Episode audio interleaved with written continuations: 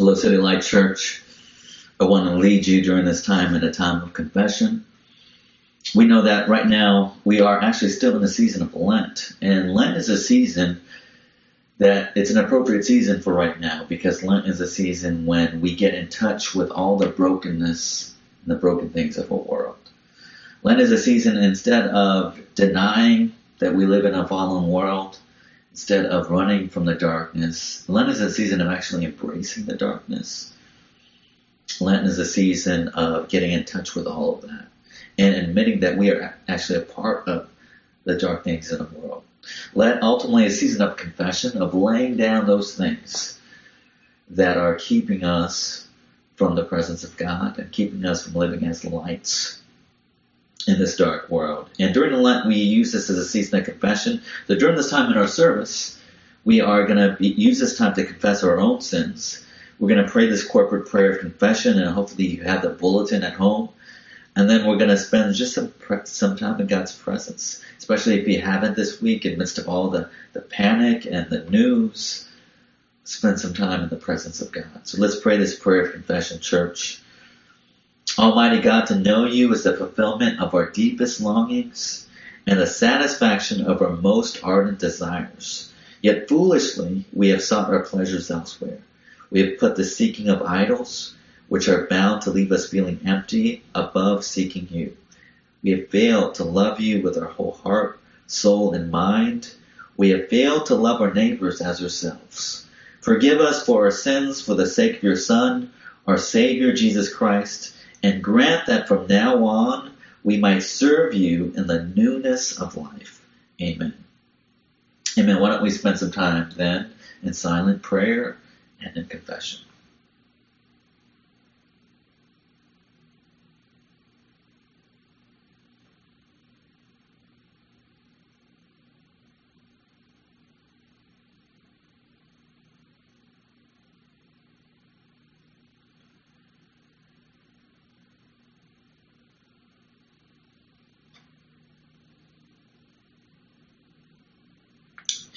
Amen. And hear now the word of God's grace. that comes to you from Isaiah. Come, let us reason together, says the Lord.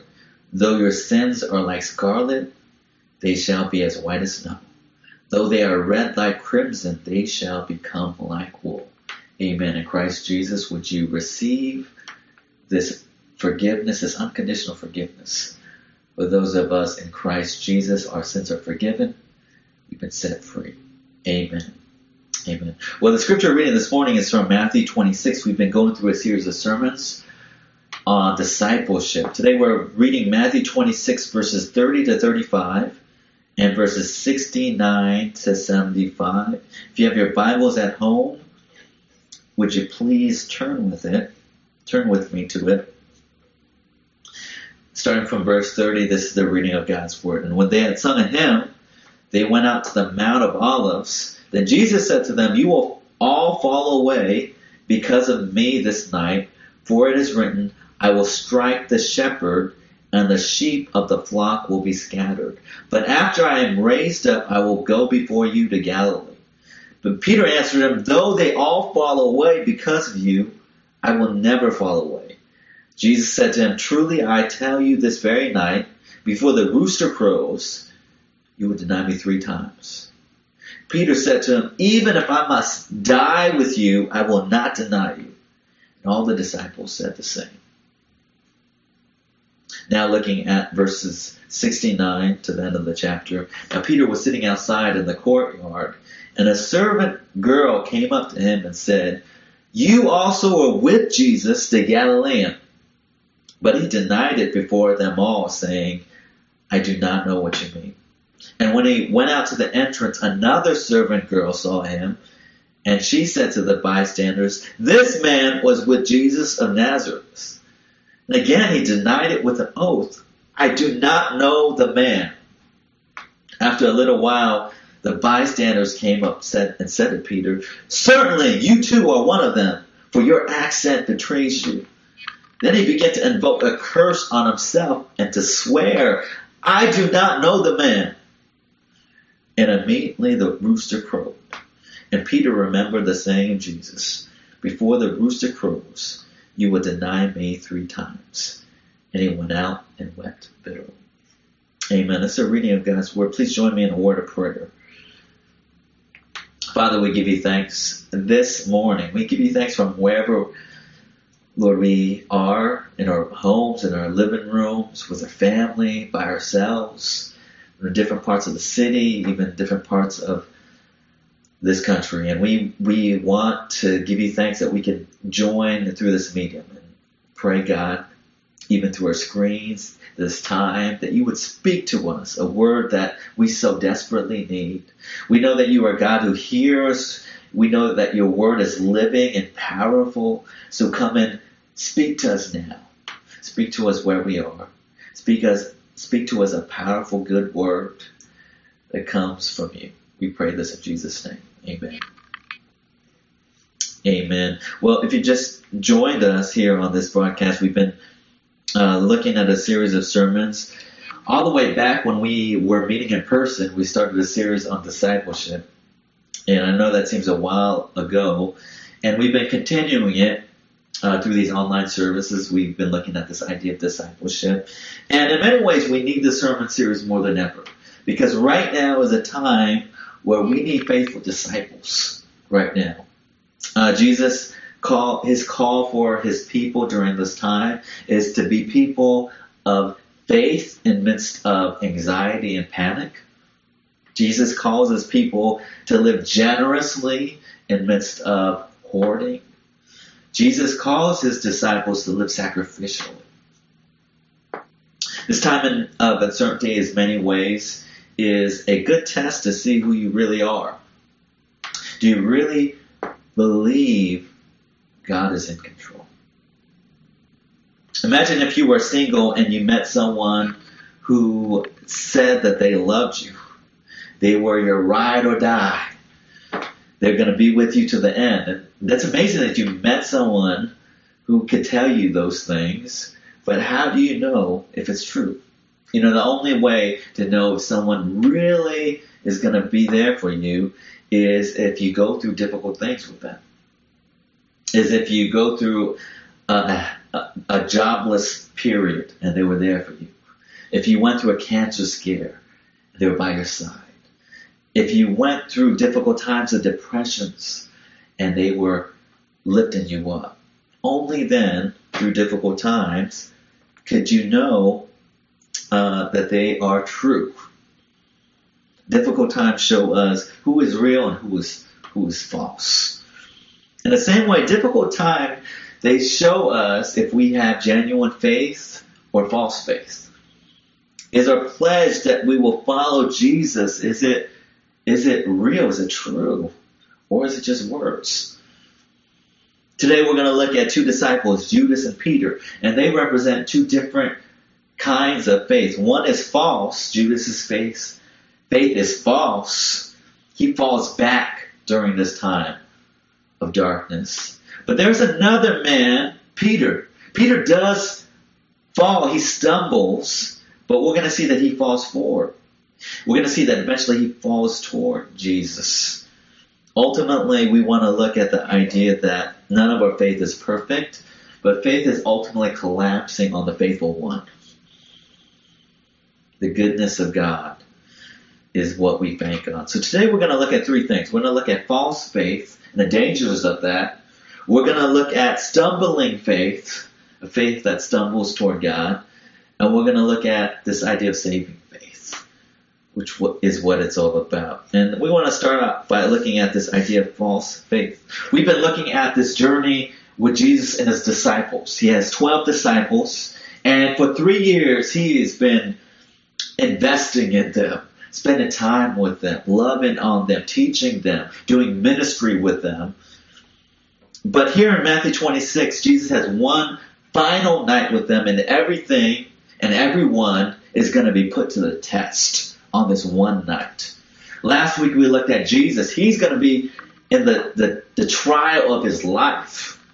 He is going to face intense, supernatural temptation and trial. And we looked at last week, Jesus passed the test. He submits his life to the plan of the Father. And now, so the second, the final test is for the disciples. Would they pass the test? They're going to be tested like never before. They're going to face supernatural and physical challenges. How would they respond to the test? Are they up for it like Jesus was? Today we're going to look at two different case studies, Judas and Peter, and we're going to start with Judas. Judas was one of the twelve disciples. Uh, he was with Jesus throughout his entire ministry. Uh, Thomas Watson, the great Puritan pastor, said Judas heard all of Jesus' sermons. He was sent out like all the other 11 dis- disciples to do ministry. He healed the sick. He raised the dead. He, he cast out demons like all the other apostles. He experienced the presence and the power of Jesus. But ultimately, he turned out to be a fraud. He didn't have real faith. And Judas is a warning to all of us, especially those of you who grew up in the church. You might know all of the teachings of the Bible, familiar with all the Bible stories. You could have served in the church. You've done ministry to the poor. You could have known all kinds of truth and done all kinds of wonderful things. But at the end of the day, you could also be like Judas and turn out to be a fraud. You know, before Judas betrays Jesus, he tells his disciples at the Last Supper that one of them was going to betray them. He didn't tell, he didn't name it. Uh, one of them. And it's interesting to see that how they responded. We looked at this a little bit last week, Matthew 26, 22. Jesus, and this is what the disciples say, and they were sorrowful and began to say to him, one after another, is it, is it I, Lord? Disciples realized that any one of them had the potential to betray Jesus. They knew that betraying Jesus was not beyond any of them. The truth is that we're all capable of betraying Jesus. We also have to look inside of ourselves and go to God and say, could that be me?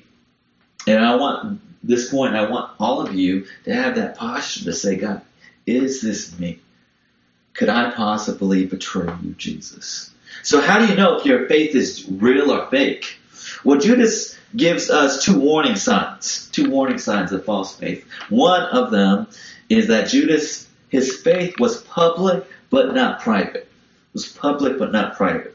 After Jesus leads his disciple into Gethsemane to pray, that prayer means interrupted by Judas. Judas comes to the garden with soldiers to have Jesus arrested. Now, it was a dark night, literally dark. Uh, they probably had lanterns. It was hard to see. So Judas had to point Jesus out to the soldiers. Uh, that one of them, 12, this was Jesus. And it's interesting to see how he does it. In Matthew 26, 49, it says, And he came up to Jesus at once and said, Greetings, Rabbi. And he kissed him. Judas could have simply pointed the soldiers to Jesus and said, Well, that's Jesus right here. Arrest him. He doesn't do that. Instead, Judas puts on this charade. He kisses Jesus, embraces him, greets him warmly, calls him rabbi. Why did he do that? Well, Judas is actually doing what he's always done. You know, Judas was always outwardly a follower of Jesus, even to the very end. He was always had great words to say about Jesus. Was always in the right place. Even to the very end, his lips, they are praising Jesus publicly. But privately, his life was very different. Publicly, he, he said, Jesus, I love you. But privately, he made arrangements to betray Jesus for 30 pieces of silver. This was Judas's life. Are you someone who outwardly, you, you go to church, you say you're a Christian, but privately, your life is very different. You have different priorities. One thing about Judas that we know in the Gospel of Matthew is that Judas is never mentioned throughout the Gospels, except in the very beginning, we hear about Judas. He's named as one of the twelve, and at the very end, when he betrays Jesus, we never see Judas interacting with Jesus alone. He only interacts with Jesus in a group, in a crowd. Judas only met with Jesus in a group, but never alone. Contrast that with Peter, James, and John. Those are the closest disciples. Peter, James, and John always spent time with Jesus alone. In fact, in the Garden of Gethsemane, he takes them to pray with them individually. They are there up seeing Jesus being transfigured. They saw his glory. They spent time with Jesus alone. Judas never did. One of the best tests of spirituality, there, therefore, is do you spend time with Jesus alone? Uh, the best test of spirituality is private prayer. How frequently do you spend time alone in God's presence? You know, this season in your life, you probably have a lot of alone time. And my question for you is are you using that alone time more and more to be in the presence of God? Is that a priority in your life? That's a great metric to see how genuine your faith is. Secondly, Judas saw Jesus as a teacher, but not as a king. Notice how G- Judas uh, refers to Jesus. It says when he comes to Jesus, he calls him rabbi. Rabbi simply meant teacher. But if you study the Gospel of Matthew, the most common term that the disciples used for Jesus was not rabbi, it was Lord. And that's a window into how Judas saw Jesus. For Judas, Jesus was a teacher, not a king. He was a rabbi, not his Lord. And a sign of false discipleship and false faith is that we a teacher is someone you can agree or disagree with, you can give or you can take, but if you have a king, you have to do what he says. Judas was unwilling to take up his cross and follow Jesus. He was unwilling to give Jesus his life. One theory is that Judas thought Jesus was going to be a king, a political king, the king of the Jews, literally, not just spiritually. And when he realized that he was not going to be that, he turned on him. He was unwilling to take up his cross and follow a crucified Savior. The true sign of a disciple is that you're willing to suffer with Jesus. You're willing to do whatever Jesus says and go wherever he leads. A king isn't a king unless he can contradict you, unless he can overrule you. If you have a God that only does the things you want to do, you probably made up that God. It's probably not a true God. The story of Judas, it ends in tragedy. In chapter 27, it says Judas regrets selling Jesus out. He actually wants to return the money, but the leaders, the religious leaders, will not take it. Judas ends up committing suicide. He hangs himself. He takes his own life.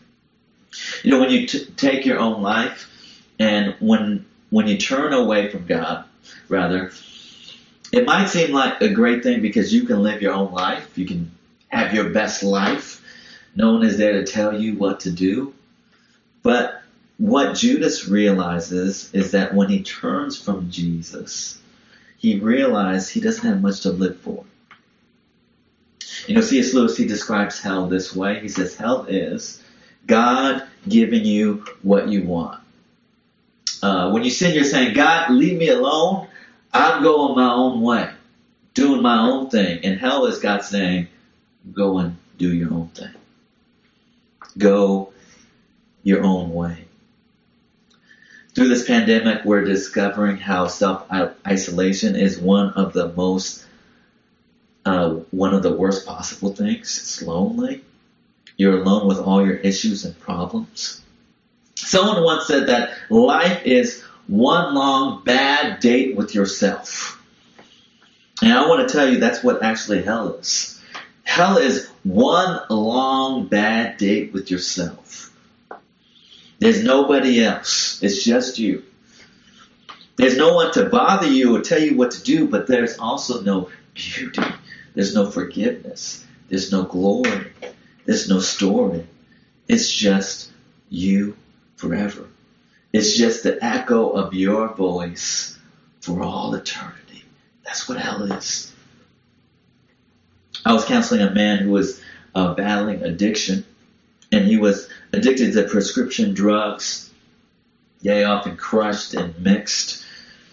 And he turned the corner. And I asked him, you know, what changed? You know, what helped you? What truth helped you? And he was a believer, and he said this. He said, A day battling my addictions with God is way better than a hundred highs without God. He said, You know, following God is hard, it's very difficult, and I struggle every day to stay clean. But even in that struggle, it's much better being with God in midst of the struggle than being high without God. Judas chooses that path without God, that lonely road. He's remorseful, he's regretful. And there's another path, another way. There's another one who stumbles, but he doesn't stumble back, he actually stumbles forward. And he's actually a story of hope. And this this picture is Peter. And he's he's number two, a stumbling faith. Judas's failure was final, but uh, there was another failure that happens, but it was a temporary failure. Judas re- represents someone who is totally committed to walking away from God. But Peter's failure is not final. Uh, Peter's eventually restored and renewed. Just like Jesus predicted Judas's betrayal, he also predicts Peter's denial. Uh, in verse 34, if you turn with me there, it says that Jesus tells Peter that he is actually going to deny him three on three separate occasions before the rooster crows. Peter, he's not having that when Jesus first tells him that. He says, Jesus, I would never sell you out. I would never deny you. I'm going to die with you, Jesus. You know, Peter has heart. He's in his, he has a sincere desire to stay with Jesus. We see this when Jesus leads up, Judas leads the band of soldiers on that dark night to get Jesus. Peter has, he actually has a sword. And when they try to arrest Jesus, he takes his sword and he cuts off the ear of a soldier trying to arrest Jesus. It's likely the Roman soldier had on a helmet with an ear hole. And it's likely that Peter tries to go for the jugular and hit him on the head, strike him on the head with the sword, but the sword slides off the helmet, slices off his ear. Peter wasn't messing around. He was ready to go. Peter's like that hot tempered friend that you have that is ready to throw down for you if someone gets in your way. Someone someone is messing with you. But Jesus won't let it go down that way. It says that Jesus uh, Jesus says he can call down 12 legions of soldiers. That's actually 60,000 troops. He says, just, I could call down 60,000 troops right now if I wanted, but that's not my agenda. It's not that Jesus cannot stop the arrest. He will not stop the arrest. When the disciples hear that, they realize it's over. They knew Jesus had the power to resist arrest, to become, uh, to be set free. And that when they realize he won't do that, they, they abandoned him. It says in verse 56, then all the disciples left him and fled. But even after the disciples, they all leave Jesus, Peter, he still is holding on. It says in verse 58, he follows Jesus from a distance. He wants to see what happens. Maybe he's trying to muster up the courage to stand with Jesus. And in verse 58, he gets as close as he possibly can to the trial that is happening with Jesus and the council. He gets as close as possible. But even as Peter is attempting to follow Jesus, we see eventually his demise. We see that physically throughout, if you read the denials, physically he gets more and more distant from Jesus. He goes from the courtyard where the trial is happening to outside the courtyard to finally the exit. And we see that Judas, Jesus is, Peter is sliding away from Jesus both physically and spiritually. And we see that increasingly he begins to deny Jesus in more and more uh, serious ways. It says in verse 69 that first when Peter is accused of being a Jesus follower, in verse 69, a servant girl accuses Peter of following Jesus, and he says, I do not, I don't know what you mean. This is not a denial. He just pleaded ignorance, like, I don't know what the question is.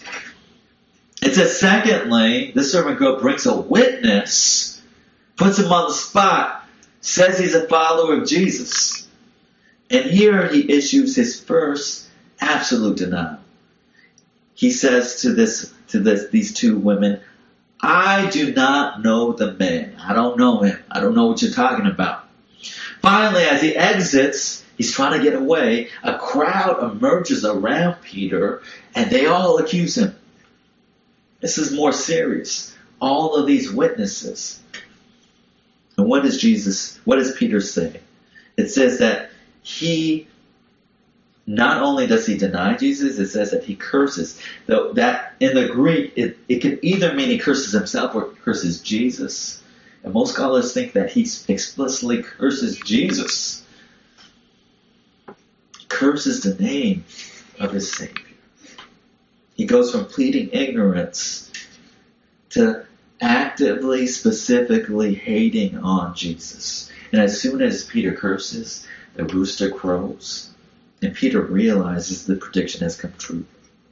It says that Peter weeps bitterly. But even as Peter fails, I want you to notice the difference between Judas and Peter. Judas, his betrayal of Jesus was deliberate and it was premeditated. But Peter's failure, uh, Peter wants to follow Jesus but fails. The best way to describe Peter is the way Jesus refers to him and talks to him in the failure when he falls asleep on Jesus. Jesus says to Peter, The spirit is willing, but the flesh is weak. Peter wants to follow Jesus, but his faith fails him. His heart is there, his desire is there, he wants to, but he's overcome by the moment. He fails in that specific time. It's like Jesus, Peter, with Jesus on the on the water. Peter wants to walk on water and come to Jesus, but he's overcome by fear. Maybe you're in the same place as Peter. You know, you want to believe God, you want to be strong, you might find your faith failing you. But here's the encouragement I want to give you all this morning. Peter desire to follow Jesus, his constant failures, and Jesus patience with him is actually a powerful picture of discipleship. Think about this. What if in all of the Gospel of Matthew, the disciples never failed? Peter never failed. He never wavered. Uh, he was never intimidated by the circumstances or by people. He always stood up for Jesus, suffered with Jesus, was there for Jesus until the very end. And when Jesus, Jesus resurrected, he was filled with joy and he went out. What if that was the picture of discipleship in the Gospel of Matthew? How intimidating would that be if that was the picture of discipleship? But think about this encouragement. The disciples, all throughout Matthew, they constantly failed, they feared, they fell asleep on Jesus, they denied Jesus. But guess what? Jesus forgave them. Jesus built his church on them. He sends all of those failed disciples out to be his witnesses. Failure is never final with God. Matthew says, Do you want to see a picture of what discipleship looks like? Think about this whole sermon series. Matthew says, it's a discipleship is God taking a group of ragtag, unworthy, unqualified people uh, It is people who are fearful and scared out of their mind when a storm arises. They are prideful and argumentative about power and influence. They're constantly forgetting who Jesus is and what his mission is about. And in their greatest moment, they completely abandon him. You might be in midst of this time of pandemic and you might find yourself just like the disciples. Man, you're afraid. Man, you are panicked. You don't feel like you're filled with faith. You're hopeless. You don't know where God is. And I want to say to you this morning, wherever you are, especially if you've experienced that, if you feel like your faith is failing you, I want to tell you, as your minister, it's okay. Disciples were the same way. God can still use you and be faithful to you. You know, this uh, all throughout this crisis, you might have heard all kinds of pastors tell you, trust God. God is in control. He's faithful. Trust Him. He has a plan, and that that is good news. And we need to believe that. But it's not the best news because it might be hard for you to believe that. But Here's the better news I want to give to you this morning. Even if you doubt God is in control, even if through this experience you found your faith faltering and small and shallow, even so, I want to tell you, God is still faithful. God still loves you.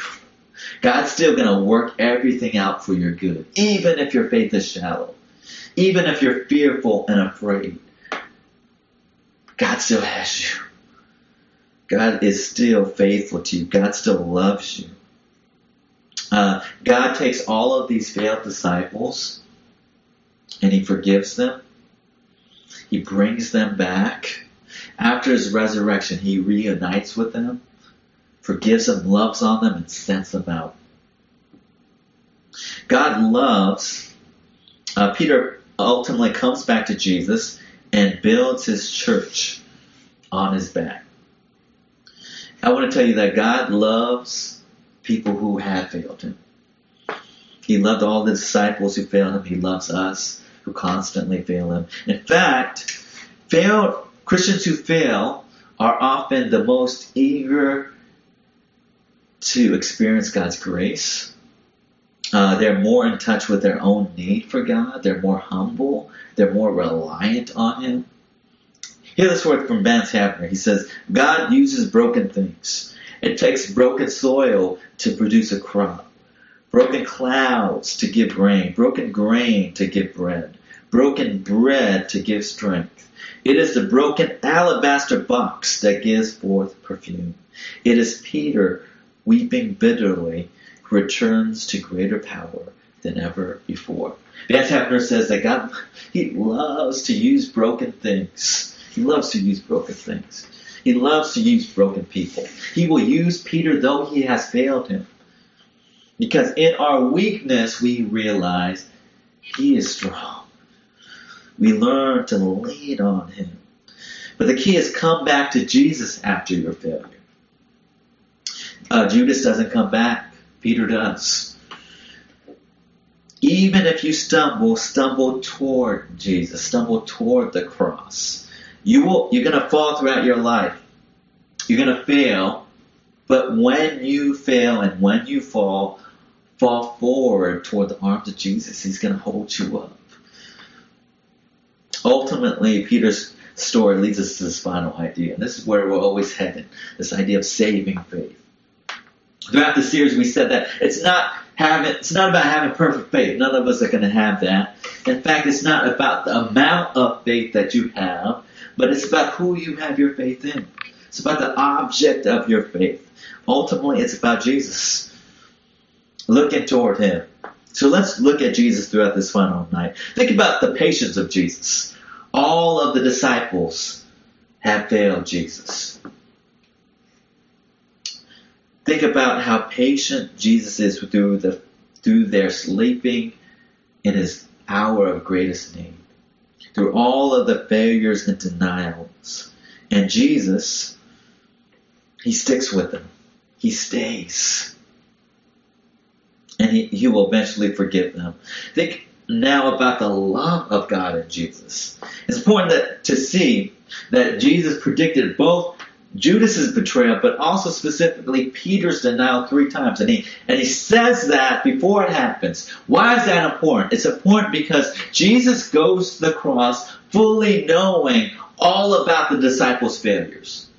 He goes to the cross and he knows that the people he, are, he is dying for will deny him and fail him.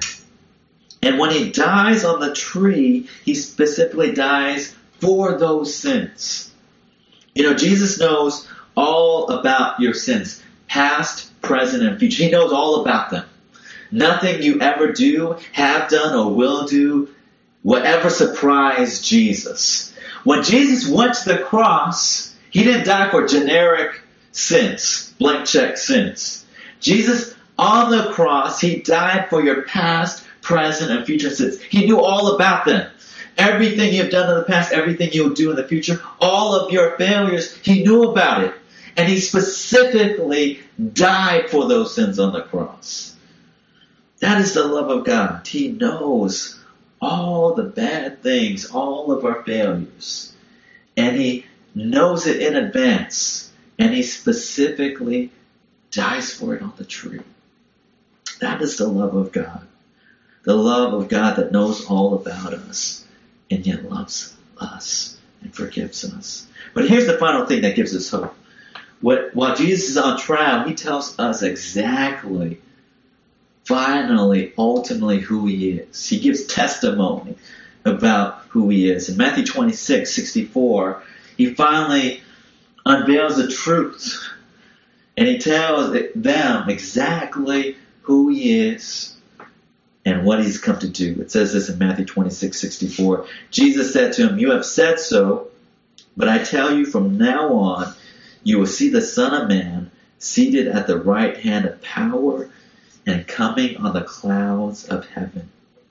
Jesus finally discloses he's not just a good teacher, he's not just a rabbi, He's not oh, just come actually to, to die on the cross. It's the central element of what he's done. But he says ultimately what will happen is I will be raised up and the Son of Man is a title used in Daniel for the great king, the king of kings, the great judge.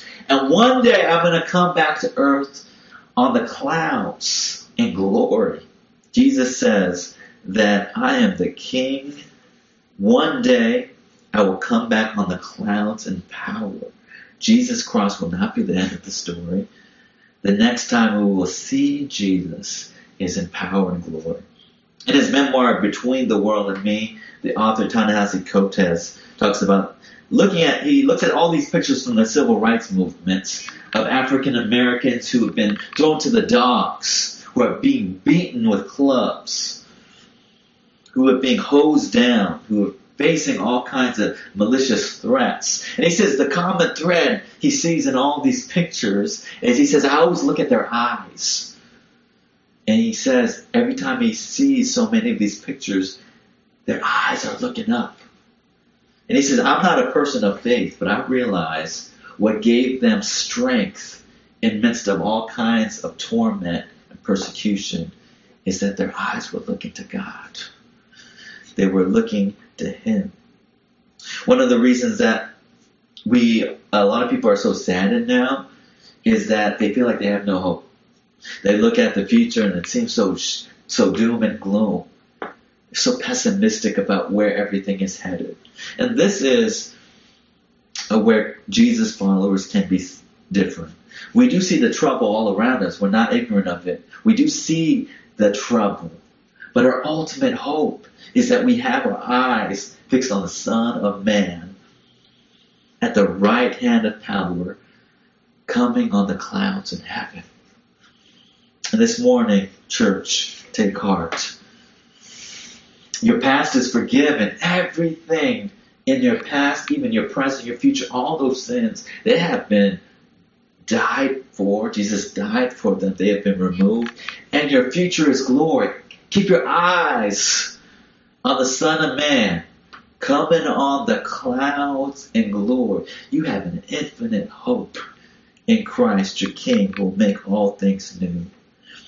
So let your life of forgiveness and hope, let your life tell a story. You know, Jesus does all that. He sends out all of his disciples in the world. He says, man, this is a dark world without a lot of hope. Now go out and shine. Church, this morning, as you take these truths, as you breathe them in, as you connect with God, would you fix your eyes on the Son of Man coming in glory? Would you be people of hope? Would you be people of peace? And in this world that desperately needs it, especially at a time like now, would you shine your light, the hope of Christ, the Son of Man? Please join me in prayer. Father, we give you thanks. I pray for everyone here, everyone who's joined us, everyone who will see this later. I pray, God, over all of us. Oh, Lord, we need you so much. We need you, but we give you thanks. I pray for everyone here who, whose faith has failed them at times. They might feel discouraged. They might feel hopeless. They might feel like their faith is so small. They might feel so remorseful about all the ways that they failed you. And I thank you, God, that you give us a picture of ourselves here. And I thank you that your love will not let us go. I thank you that you're patient, that you're so patient with us. I pray, God, that, Lord, we would fall forward toward you, that you would pick us up, that wherever you, we are, you would restore us. And God, I pray that you give us a picture of your glory and beauty that awaits us. And I pray that that hope of the Son of Man give us strength and power I pray, God, we would also shine as your lights in this very dark world. We pray this in Jesus' name. Amen. Amen. During this time, church, I want to give you a benediction for wherever you are. I want to give you this blessing. So would you receive this benediction, this blessing? May the God of hope fill you with all joy and peace and believing so that by the power of the Holy Spirit your lives would abound in hope. Amen. Would you now go in peace to love and serve the Lord? Amen. God bless you.